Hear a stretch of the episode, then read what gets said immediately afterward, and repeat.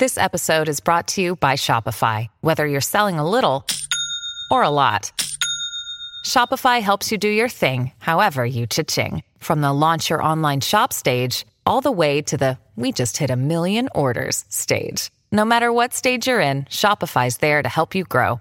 Sign up for a one dollar per month trial period at shopify.com slash special offer, all lowercase. That's shopify.com slash special offer.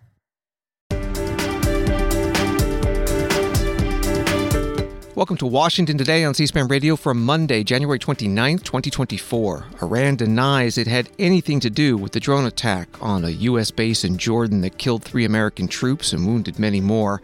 But the Biden administration says Iran is to blame, and the U S will respond.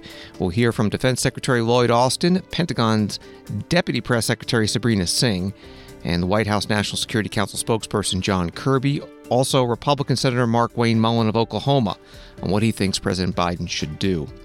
More details today about Israeli information that members of the United Nations Palestinian Aid Agency were involved in Hamas's October seventh deadly attack on Israel.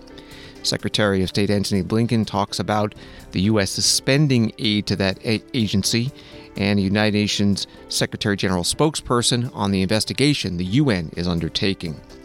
Qatar's prime minister is in Washington. He gives an update on the meeting over the weekend in Paris with the C I A plus Israel's and Egypt's intelligence services about brokering a deal between Hamas and Israel to release more hostages held by Hamas. Back in Washington, Congress back in session this week, and a bipartisan U S border security deal may or may not be ready to be brought up in the Senate, while a House committee plans to take up impeachment articles against the Homeland Security Secretary Alejandro Mayorkas over his handling of border security. We'll get the latest from The Hill's congressional reporter Mychael Schnell. The man who pleaded guilty to intentionally getting a job with the I R S to illegally release the tax records of Donald Trump and other wealthy individuals, sentenced to five years in prison today. And actors Chris Evans and Mark Kassen describe how they got involved in bipartisan civics, launching their website exploring controversial issues. It's called A Starting Point. And we start with the drone attack on Sunday on the U S military outpost in Jordan on the border with Syria that killed three U S service members and injured over twenty more. It's the first time U S troops have been killed by enemy fire since the Israel-Gaza war began almost four months ago. President Joe Biden yesterday blamed radical Iran-backed militant groups and said the U S would respond. But an Iranian foreign ministry spokesperson in a statement today says the Islamic Republic has no involvement in the resistance group's decisions on the way they support the Palestinian nation or defend themselves and the people of their countries in the face of any aggression and occupation. The White House says President Biden met today with his national security team, which includes the National Security Advisor Jake Sullivan, the Defense Secretary Lloyd Austin, Director of National Intelligence Avril Haines, and the Homeland Security Advisor Liz Sherwood-Randall. The Defense Secretary spoke about the drone attack as he opened a meeting today at the Pentagon with the NATO Secretary General Jens Stoltenberg. Secretary Austin also talks about returning to the Pentagon for the first time since his release from the hospital and then home recovery from complications following treatment for, for prostate cancer. Let me start with my outrage and sorrow for the death of three brave U S troops in Jordan and for the other troops who were wounded. The President and I will not tolerate attack on U S forces, and we will take all necessary actions to defend the U S and our troops. Now, at this important time, I'm glad to be back uh, at the Pentagon. I feel good and am recovering well, but still recovering. Uh, and I appreciate all the, the good wishes that I've received thus far. The Defense Secretary Lloyd Austin at the Pentagon today. John Kirby, spokesperson for the White House National Security Council, opened up today's White House news conference on the drone attack. The President and the First Lady, as well as everyone in the administration, send their condolences to the family of those who were killed. No Blue Star family ever wants to become a Gold Star family. And sadly, there are now three more families on that roster. It's hard to imagine the grief that they're feeling right now and that they will feel for the rest of their lives. We want them to know that we'll make sure that they get all the support that they need and that we mourn with them. We also wish a complete recovery for all those wounded in this attack. They are receiving and will continue to receive the very best medical care that the military can provide them. Second, these troops were conducting a vital mission in the region aimed at helping us work with partners to counter ISIS. And even as the Defense Department gathers more information about the attack, that mission must and will continue. Third, the counter-ISIS mission is separate and distinct. Indeed, it has been long-standing and unrelated to our efforts to support Israel and to prevent a wider conflict in the region. We do not seek another war. We do not seek to escalate. But we will absolutely do what is required to protect ourselves, to continue that mission, and to respond appropriately to these attacks. Now, I know the first uh, set of questions I'm going to get are, uh, well, what does that look like? What's appropriate, and what response options is the president considering? I hope you can understand why I'm not going to telegraph any punches here from the podium, nor will I get in front of the president or his decision-making. He's met twice with his national security team yesterday and today. He's weighing the options before him. As he said yesterday, we will respond.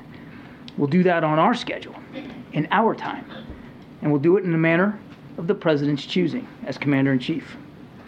We'll also do it fully cognizant of the fact that these groups, backed by Tehran, have just taken the lives of American troops. And I think I'll leave it there. John Kirby, Strategic Communications Coordinator for the White House National Security Council, opening up today's White House briefing. During the Q and A with reporters, one of them asked not what the response will be, but how to get to that decision about a response. John, how does the president balance a desire to not see escalation in the region with a decision to respond?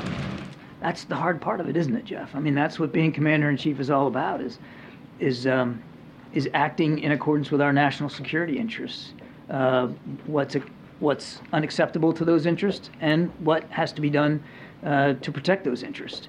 There's no easy answer here. And that's why the president is meeting with his national security team, weighing the options before him.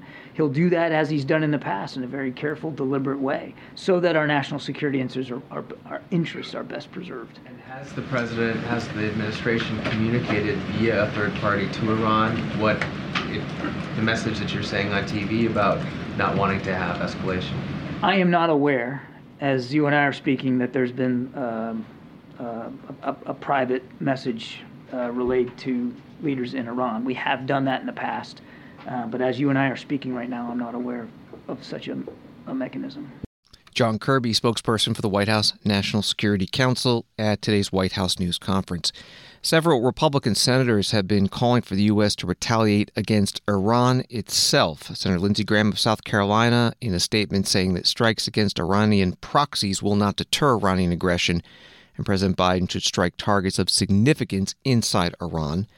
And from Senator Tom Cotton of Arkansas, he writes, the only answer to these attacks must be devastating military retaliation against Iran's terrorist forces, both in Iran and across the Middle East. Anything less will confirm Joe Biden is a coward unworthy of being commander-in-chief. Senator Markwayne Mullin of Oklahoma was interviewed today on C N B C. There's been one hundred fifty-three attacks on um, on American interests, American personnel since October seventeenth uh, by Iranian-backed uh, terrorist organizations, from the Houthis uh, to uh, to actors working inside of Iraq and inside of Iran both. And we have only responded nine times, nine times with direct hits and delayed. We know every single time they're shooting a drone or they're shooting direct missiles at us. We know where they came from. We can track them. We could respond immediately. The only thing Iranians understand is strength. And and by trying to think that you don't want to escalate it plays right into their, as I would say, their propaganda. When you when you when you just look the other way, they use that as a messaging to the people saying, see, they're afraid of us. This is why we have strength. And it empowers them. When you go after them, they will stop. But they, but the question is, go after who? Are you suggesting direct strikes on the Iranians who are saying that they are not directly involved with this? Are you saying take out every one of these rebel groups where you know the drones are coming from, where you know the missiles are? Two, you got you got to go both ways. One, you go directly with action, direct action at the individuals that's attacking you. And then two, you go directly at Iranians and put the sanctions back in place and pull the money that you gave Qatar back out of the banks. But you're not talking about directly attacking. If they continue, you do. Financial sanctions first. I think you go after financial sanctions first. If it doesn't stop, then you got to go directly at them. You cannot kill the snake if you don't cut the head of it off. And you don't fear... I mean, look, some people fear that that something like that then escalates this into some other place that's much worse than where we are now. That's the that, well, Andrew. That's the, that's sure. the pacifist version of it, right? Sure, sure. But you don't you don't just uh, appease a bully either. At some point, you got to punch a bully in the mouth. And and what's happening with Iran? Iran is the bully. They are backing all the terrorist organizations around the Middle East, and everyone knows it. There's no question about it. They are doing that. So if you don't go after them, then they're going to get worse and worse and worse. And so it, you may escalate it, but look what happens. They've attacked us one hundred fifty-three times since October seventeenth, and now they're starting to kill American personnel. We lost, we've already lost three. We're going to continue to lose.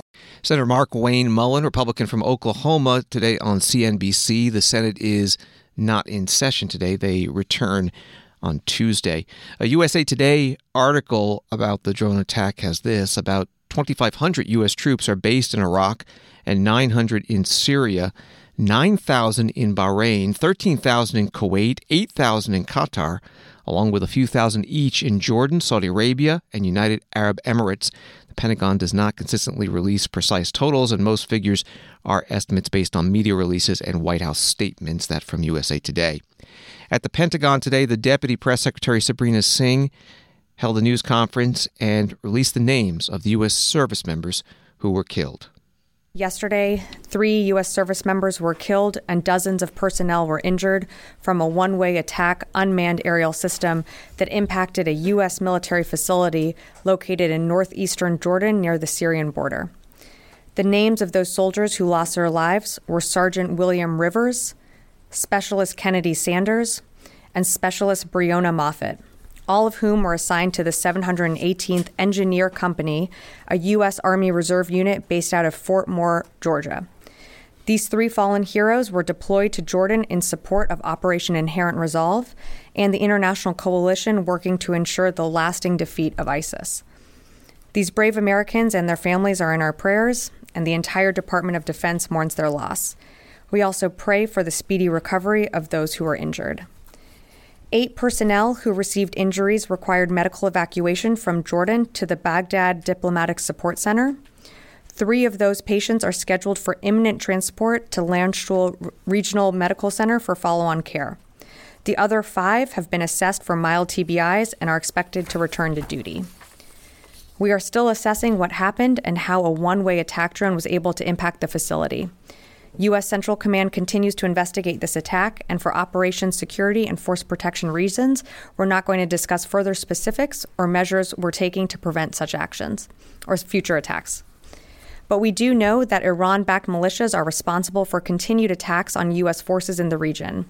And as the President and the Secretary have stated, we will not tolerate continued attacks on American forces, and we will take all necessary actions to defend U S military men and women forward deployed.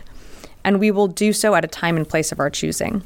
The Pentagon Deputy Press Secretary Sabrina Singh opening up her news conference. A Wall Street Journal article reads, the U S failed to stop a deadly attack on an American military outpost in Jordan when the enemy drone approached its target at the same time. A U S drone was also returning to base, U S officials said Monday. The return of the U S drone led to some confusion over whether the incoming drone was friend or foe, officials have concluded so far. Sabrina Singh was asked today whether this was accurate. And was it human error that failed to recognize that this was an Iranian drone coming to the base? It's something that um, Central Command is looking into to find out exactly what happened. Um, as I mentioned at the top, um, they're doing the assessment on this. They're working through what they need to do to um, make sure our service members, whether being in Jordan, Iraq, and Syria, are further protected. Um, but I just don't have more to share at this time. Pentagon Deputy Press Secretary Sabrina Singh. This is Washington Today. Reuters reports that an Israeli intelligence dossier that prompted a cascade of countries to halt funds for United Nations Palestinian Aid Agency includes allegations that some staff took part in abductions and killings during the October seventh raid that sparked the Gaza war. The six-page dossier seen by Reuters alleges that some one hundred ninety UNRWA employees, including teachers, have doubled as Hamas or Islamic Jihad militants. It has names and pictures for eleven of them.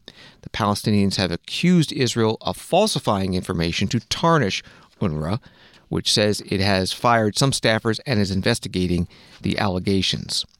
The U S is among the countries which has paused funding to this agency. Secretary of State Antony Blinken was asked today during a joint news conference with the Qatari Prime Minister at the State Department about the report and the pause. The U N Secretary General has appealed to the U S and ten other countries who have suspended funding to UNRWA, following revelations regarding allegations that at least a dozen of its thirteen thousand employees may have had involvement in the October seventh attacks, and more than one hundred more may uh, have m- links to militant groups.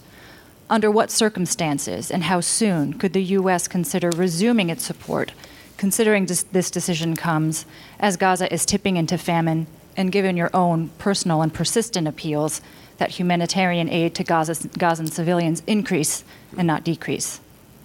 The reports that we got last week, and uh, UNRWA brought them to us, um, were deeply, deeply troubling. Uh, it is imperative that UNRWA immediately, uh, as it said it would, Uh, investigate, um, that it hold people accountable uh, as necessary, and that it review its uh, procedures. I had a very good conversation with Secretary General of the United Nations, Guterres, last week when we were first made aware of these uh, allegations, and we're going to be looking very hard at the steps that UNRWA takes, again, to make sure that uh, this is fully and thoroughly investigated, that there's clear accountability, Uh, and that as necessary, uh, measures are, are put in place so that this doesn't happen. Uh, again, assuming the allegations are fully borne out. Uh, certainly, we ha- we've not had the we, we haven't had the ability to investigate them ourselves, but they are highly, highly credible.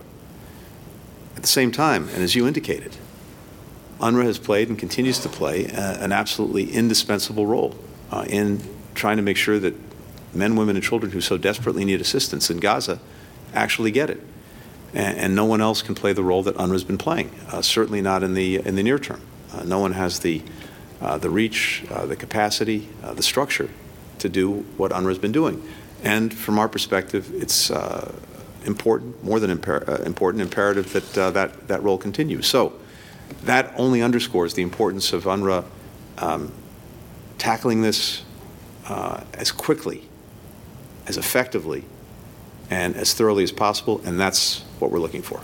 Secretary of State Antony Blinken at the State Department today in Washington. UNRWA is U N R W A. The official name of the agency is United Nations Relief and Works Agency for Palestinian Refugees in the Near East. U S. Congresswoman Alexandria Ocasio-Cortez, Democrat of New York, posting today, cutting off support to UNRWA, the primary source of humanitarian aid to two million plus Gazans, is unacceptable. Among an organization of thirteen thousand U N aid workers risking the starvation of millions over grave allegations of twelve is indefensible. Another article from Reuters, United Nations Secretary General Antonio Guterres vowed on Sunday to hold to account any U N employee involved in acts of terror after the allegations that some refugee agency staffers were involved in the October seventh Hamas attack on Israel. But Secretary Guterres implored governments to continue supporting the U N Refugee Agency after nine countries paused funding.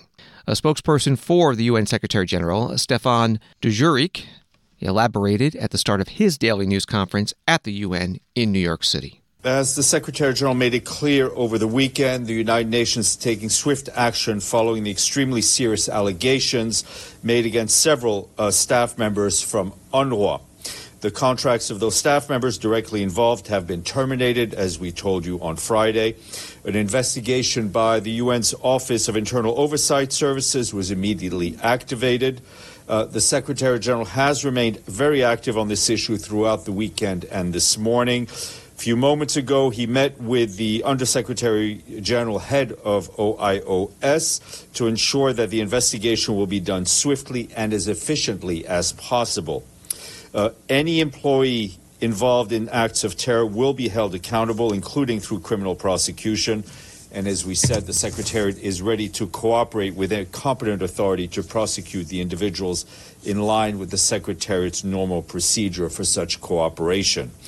The Secretary General has also been engaging with the UNRWA leadership and donors uh, to UNRWA, as well as regional leaders such as King Abdullah of Jordan, who he spoke to a short while ago, and President Sisi of Egypt, uh, with whom he will speak uh, a bit later this afternoon.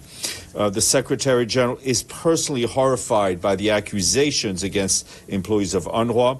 But his message to donors, especially those who have suspended their contribution, is to at least guarantee the continuity of UNRWA's operations, as we have tens of thousands of dedicated staff working throughout the region. The dire needs of the desperate population they serve must be met. At this point, the outlook for UNRWA and the millions of people it serves, not only in Gaza, but also in East Jerusalem, in the West, in the West Bank, Jordan, Lebanon, and Syria, is very bleak. Stéphane Dujarric is a spokesperson for the United Nations Secretary General at a news conference at the U N in New York City. The Qatari Prime Minister, Sheikh Mohammed bin Abdulrahman Al Thani, writes Axios, said on Monday that U S, Qatari, Egyptian, and Israeli officials made progress this weekend in the talks aimed at securing the release of hostages held by Hamas in Gaza. The Qatari Prime Minister met with the chiefs of the C I A, Israel's Mossad, and Egyptian intelligence service in Paris over the weekend in an effort to reach a breakthrough in the hostage deal talks, which had stalled over significant gaps between Israel and Hamas. Qatari and Egyptian mediators plan to present Hamas with a framework this week for negotiations over a three-phase deal.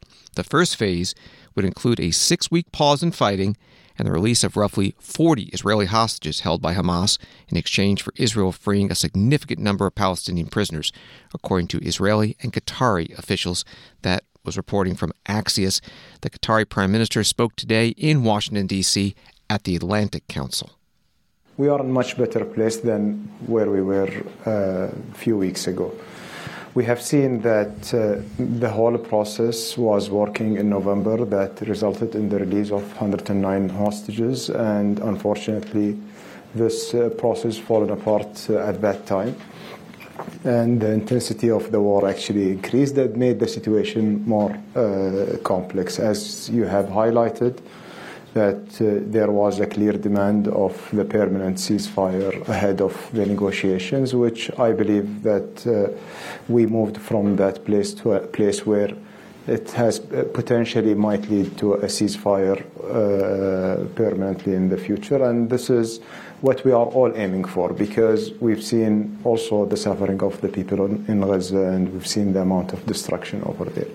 Now, our Uh, main role as a mediator is trying our best in, to get a negotiated solution where it can bring uh, the hostages uh, safely back to their homes, yet also stopping the bombing uh, in Gaza and the c- continuation of, of the killing of the civilians. We've seen the numbers are increasing dramatically, and uh, I, I mean, Uh, what I think that uh, uh, we are seeing in Gaza is not resulting with the, is not getting any result to get the hostages back, but the process is the one which is getting them back.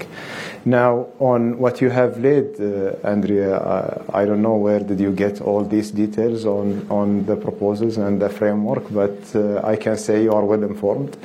Uh, we have, uh, I think yesterday was uh, good progress made uh, to get uh, things back in shape and to at least to lay a foundation for the way forward. Uh, we cannot uh, say that this uh, will make us, you know, uh, in better shape very soon, but we are hoping actually uh, uh, to relay this proposal to Hamas and to get them to a place where uh, they engage positively and constructively in the process, because we think that in in uh,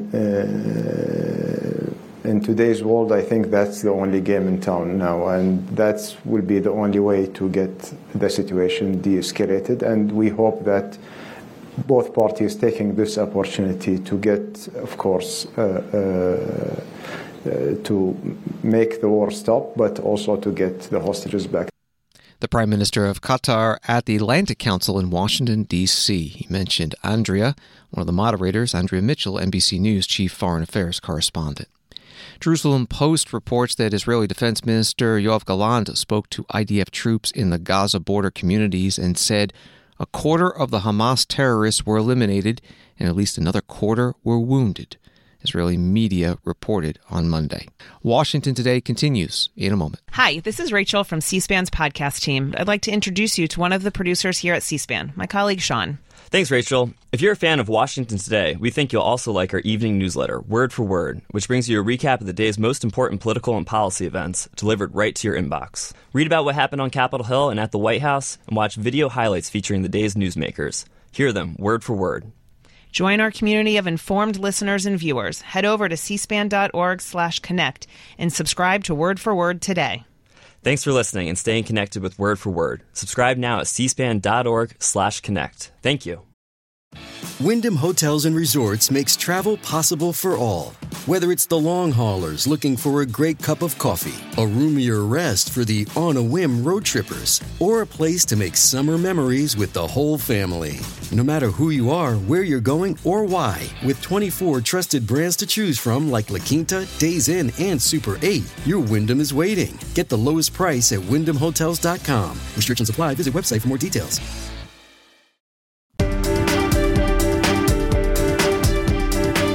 Welcome back to Washington Today, available as a podcast on the C-SPAN Now mobile app and wherever you find your podcasts. And the app is free. Associated Press writes that President Joe Biden has made some strong claims over the past few days about shutting down the U S Mexico border as he tries to salvage a border deal in Congress that would also unlock money for Ukraine. The deal had been in the works for months and seemed to be nearing completion in the Senate before it began to fall apart, largely because Republican presidential frontrunner Donald Trump doesn't want it to happen. President Biden said over the weekend a bipartisan bill would be good for America and help fix our broken immigration system and allow speedy access for those who deserve to be here, and Congress needs to get it done. It'll also give me as president the emergency authority to shut down the border until it could get back under control. If that bill were the law today, I'd shut down the border right now and fix it quickly. That quote from President Biden over the weekend as reported by Associated Press. Today, the White House Press Secretary Karine Jean-Pierre said at her news conference that the bipartisan border agreement should be brought up in the Senate and passed, and the House and passed, so it can be signed into law. As the president said over the weekend, we have been working in good faith and across the aisle to make real progress on one of the most important issues we are facing, securing our border.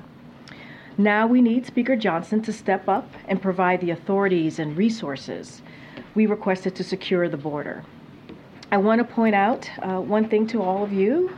Until recently, Speaker Johnson has also advocated for new resources and new legal authorities via legislation to secure the border.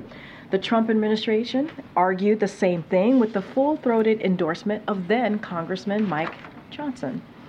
For his part, over the last two months, President Biden and his team have been working with a bipartisan group of senators to put together toughest, the toughest, and the fairest border security bill in history.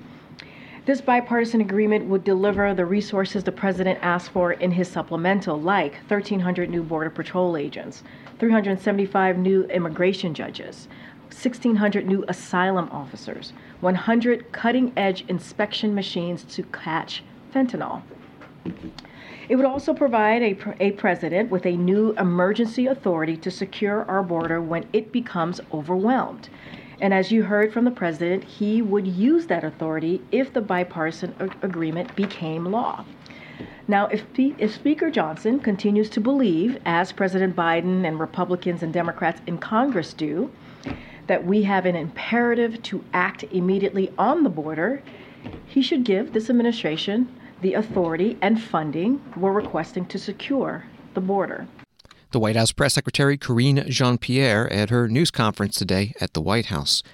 C-SPAN spoke this morning with The Hill's congressional reporter Mychael Schnell about the border security agreement in the Senate and also about the House Homeland Security Committee planning to consider impeachment articles against Homeland Security Secretary Alejandro Mayorkas on Tuesday. Chris Murphy actually gave a preview yesterday during one of the Sunday shows saying that this is what's in the deal. He said that the president would have the authority to shut down the border if uh, crossings between ports of entry reached, quote, I want to say his exact quote here, quote, catastrophically high levels. That was Chris Murphy's language. And that's then when we saw the president uh, late last week say that, you know, if he was given this legislation he'd signed into law and shut down the border immediately. That sort of drew some some eyeballs, some concern from some individuals. But, you know, I think that links back to what this key piece of the deal is, of what Chris Murphy said, that the president would have that authority. It would also reform asylum and uh, and speed up work permits for some of the folks who are coming into the U S. So those are just some of the details that Chris Murphy has released. I want to, you know, caution that both the top negotiators, Langford and Murphy, has said that there have been a lot of leaks throughout this process. That's what happens on Capitol Hill, especially when you're working on something so high stakes for such a long period of time. They've both cautioned, don't listen to the leaks. Read the text when you finally get it. There was an article in the, the Hill, the headline, "The Border's Political Value is Crushing Talks on Policy Itself." Uh, some folks out there who see this as more valuable as a political football to, to keep in the air. Uh, just uh, talk through some of that process that you're watching and, and who kind of the main players are there. Yeah, so the border has always been a politically charged, politically polarizing matter. That's why we haven't seen substantive border security or immigration reform in decades, because it's just bedeviled lawmakers every time they've tried to bring it up. But we've sort of seen this politicization of the issue be kicked into overdrive, and that's for two main reasons, I would say. A, we're in an election year. We are officially in twenty twenty-four. Primary caucus season is underway. The general is just around the corner. Everything in Washington is going to be politicized. But the second thing is that voters and, and, and voters and Americans are really interested in the border and immigration reform. There was a poll just this month from Harvard, uh, from, from Harvard and Harris that found that immigration is now the top issue to voters. So when they were asked, you know, what's your highest concern in the twenty twenty-four election, thirty-five percent said immigration, thirty-two percent said inflation. So we're now talking about a possibility of a bipartisan deal on what is the issue that is most salient among voters. So that's the reason why we're seeing it so politicized. And you asked about the main players here. Uh, former President Trump, I believe, would top that list. He has railed against these negotiations, encouraged uh, lawmakers in posts on Truth Social, Republicans, not to accept any border deal unless it's perfect and they get everything that they want. I mean, John, you know as well as I do that when you have a bipartisan deal on Capitol Hill, especially when you're dealing with the Senate, which needs sixty votes, so by nature it needs to be bipartisan, you're never going to get everything you want. There's going to be some give and take from both sides of the aisle. So the Donald Trump demanding that it's perfect, that's just not going to happen. And then you have this Democrats accusing Republicans of saying, well, you've been hammering us for the border. You've been highlighting the situation at the southern border for months, saying that it needs to be addressed. Democrats are finally coming to the table. So what a lot of Democrats are saying now is that you are not going to go through these negotiations because you want the president to be able, the, the former president to be able to campaign on this issue of immigration and on the border. Democrats essentially saying that Republicans don't want to hand President Biden a win, which would then help him in the polls and help him in twenty twenty-four and also take away a chunk of, you know, an issue that the former president wants to campaign on. He wants to campaign on immigration. So that's sort of the situation where we are right now, which, you know, just to put a fine point on it.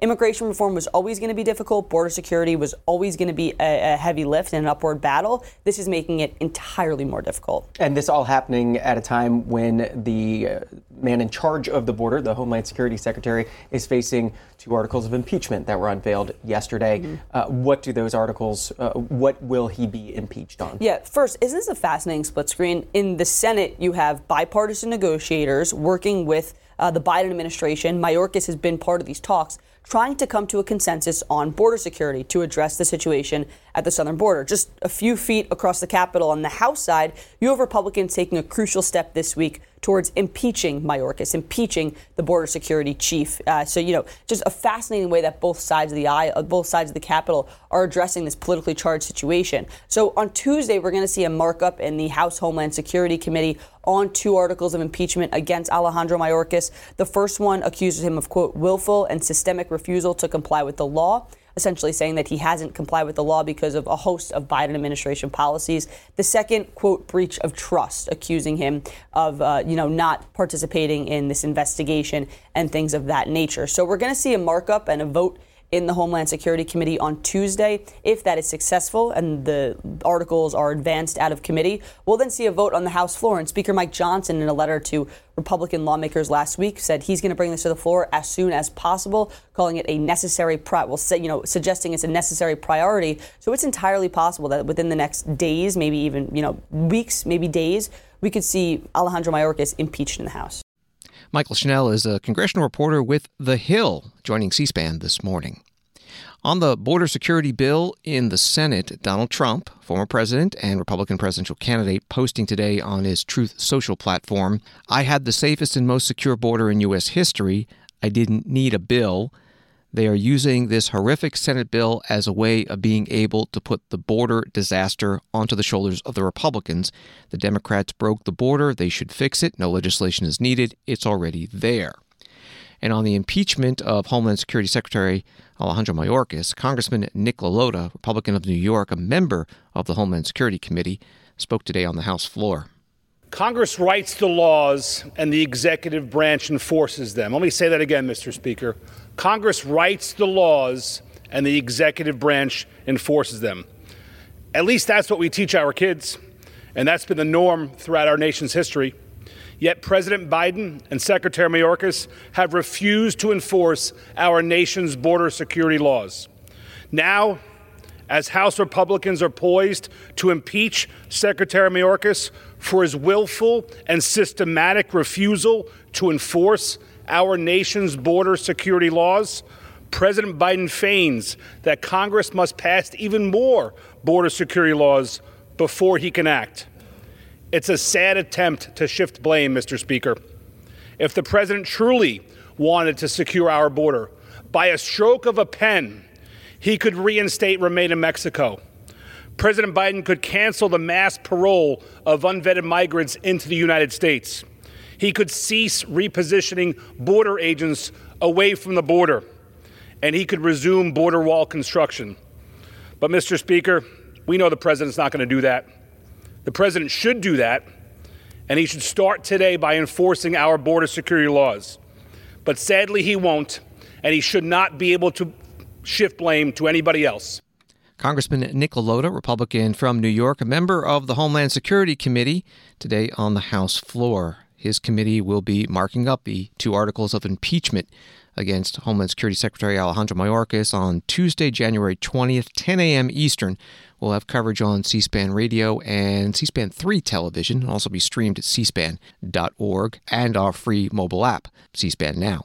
From N B C News, the former Internal Revenue Service contractor who leaked the tax records of former President Donald Trump to the New York Times, as well as the tax records of billionaires like Jeff Bezos and Elon Musk to ProPublica, was sentenced Monday to five years in prison. Charles Littlejohn pleaded guilty in October, and prosecutors sought the statutory maximum of five years in federal prison, saying that he abused his position by unlawfully disclosing thousands of Americans' federal tax returns and other private financial information to multiple news organizations.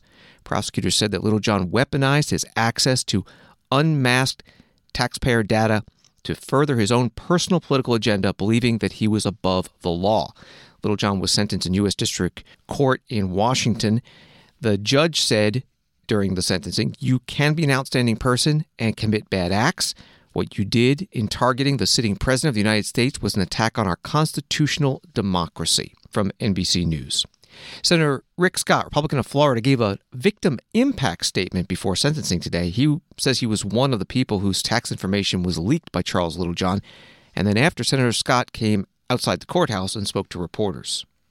What's your uh, reaction to, uh, to the verdict? Well, so first off, I'm disappointed something like this could happen in this country. Um, and um, I'm glad the judge did what she did. He gave the sentence she did. Uh, my heart still goes out to uh, Mister Littlejohn. Uh, what he did was, a, a, you know, it was it, it was a threat against democracy. Um, I can still have um, compassion for for him as an individual, but um, she did the right thing. Do you feel enough was done based on everything that was No, I think the I think Department of Justice, this is just all political game. Uh, it's over a thousand people, were, and they only prosecuted one case. They still haven't gone against ProPublica. Um, they went against, you know, Project Veritas when they had the president's daughter's diary. They raided them. Uh, they had criminal investigation, but ProPublica has my tax returns, other people's tax returns. They've never been prosecuted. New York Times has never been prosecuted for disclosing information. And I think that's wrong. Is there anything else that you guys in Congress will be taking up in, in this case that you guys can do as a group? Or where do you see this going forward? Well, unfortunately, nothing's going to change until we get a president that doesn't want to play political games. Joe Biden's playing political games with the Department of Justice. Um, and that's exactly what, what happened here. Uh, over a thousand people had their tax returns stolen, including me, and they prosecute one case, uh, so they have a light sentence. Did you end up reading? I, end up reading your victim uh, impact statement? I didn't get all. I didn't. I wasn't able to get all of it out, but I got the gist of it out. Okay. Is there anything else you'd like to share that you didn't get out? No. Okay. Thanks. Take care. Bye bye. Senator Rick Scott, Republican from Florida, outside the federal courthouse today in Washington, D C More from the N B C News article. Charles Littlejohn briefly addressed the court before receiving his sentence, saying that he acted out of a sincere but misguided belief that I was serving the public. Taxpayers deserve to know how easy it was for the wealthy to avoid paying into the system. I made my decision with the full knowledge that I would likely end up in a courtroom. Wall Street today, the Dow up two hundred twenty-four, NASDAQ up one seventy-two, S and P up thirty-six. From E and E News, the Department of Energy unveiled a heavily anticipated scaled-back regulation Monday to cut greenhouse gas emissions from stovetop cooking in the U S, going with a compromise that pleased gas stove producers and environmentalists alike. And today is the fifteenth anniversary of a federal pay equity law. The White House Press Secretary Karine Jean-Pierre spoke about new actions coming from President Biden. Fifteen years ago, then President Obama signed the Lilly Ledbetter Fair, Fair Pay Act into law, making uh, marking a victory in the in the fight for equal pay. To build on the progress we've made under this law today, President Biden announced new actions to advance pay equity for the federal workforce and employees of federal contractors. These new actions will help pay millions of workers fairly, close gender and racial wage gaps, and result in tangible benefits for government workers. These policies are good for workers, our economy, and American families. They advance pay equity and strengthen the economic security of women across the country. And President and the President remains Uh, committed to building on this work. White House Press Secretary Karine Jean-Pierre, she was referring to the Office of Personnel Management today, issuing a final rule prohibiting the federal government from considering a person's current or past pay level when determining salary for federal employment. And there'll be a proposed rule to apply to federal contractors. An article from People magazine. Actor Chris Evans heading to Washington, D C to engage first-time voters ahead of the twenty twenty-four election. On Tuesday morning, Evans and actor Mark Kassen, who co-founded the bipartisan civic engagement website A Starting Point in twenty twenty, are bringing dozens of high school seniors to the White House for a conversation on youth engagement in U S politics, focusing specifically on the primary issues affecting young people today, like economic opportunity, job creation, and climate action. A number of senior White House officials will also be on hand to answer questions, including Press Secretary Karine Jean-Pierre, Secretary of Energy Jennifer Granholm, Deputy Treasury Secretary Wale Adeyemo, and former Columbia Mayor Steve Benjamin, who heads the White House Office of Public Engagement. That was from People magazine. Those two actors, and now activists, were at the National Press Club in Washington, D C today, talking about how they started this project. We thought we could help shine a light on certain issues and create more civic engagement. I mean, we each have our own individual social medias. We have our own individual opinions, you know, but that only reaches a certain amount. And I think we both felt that more good could come from creating a mechanism, a platform where it's about engagement, it's about education, demystifying issues to create a government that more accurately reflects who we are. Because if you have half of the country not voting and not using their voice, how can you ever have a government that understands where we're going? So so it felt, you know, as much as I like getting on social media and spouting off my own opinions, you realize that's only doing so much. And this felt like a more effective way to use our platforms. And to be fair, we didn't mean to do all of this. We kind of had, we we had a very, I mean, Chris originally had a very narrow idea, which was, all right, I'm a little embarrassed uh, that I don't know the definition of some of these things, like NAFTA or whatever. Not specifically NAFTA. You may have known what that was. I did know. I don't. Uh, but, um, uh, but, and you know, let's get the horses. Let's hear it from the horse's mouth. Let's get three Republicans and three Democrats to originally answer and define each of these things. And as we began talking to them, we realized that it was kind of a unique channel of communication we were opening up, and it seemed a shame if we didn't use that to uh, to hear more from these folks, and then to begin to unpack some of the stuff that we were experiencing for the audience that we happened to be able to throw it towards. And then hopefully, quite frankly, and I think it's important to say, you know, we're very conscious that we're not Uh, reporters or news. You know, we create a platform of information so that people can go, quite frankly, to where you all work and and really dive deeper. So, you know, it started very small, and then we couldn't help ourselves, and now we are where we are. Mark Kassen and Chris Evans, co-founders of the civic engagement website A Starting Point at the National Press Club in Washington today. Chris Evans also asked if he ever considered running for political office. He said, you know, there was a time, but then he said, I think there are better ways to be part of the world without having to do the work that goes into being an elected official. Their website is a starting point dot com, and if you click on Counterpoints on there, it brings you to videos labeled the discussion between new, two members from across the aisle, members of Congress. Some of the topics, and they run about seven to ten minutes. Should the federal government cancel student loan debt? Do we need a wall on the southern border? Should Congress eliminate the filibuster? starting point dot com. Thanks for listening to Washington Today. Sign up for C-SPAN's evening newsletter, Word for Word. It's free, and get the stories making headlines in Washington sent to your inbox every day. Subscribe at c span dot org slash connect. Have a good night.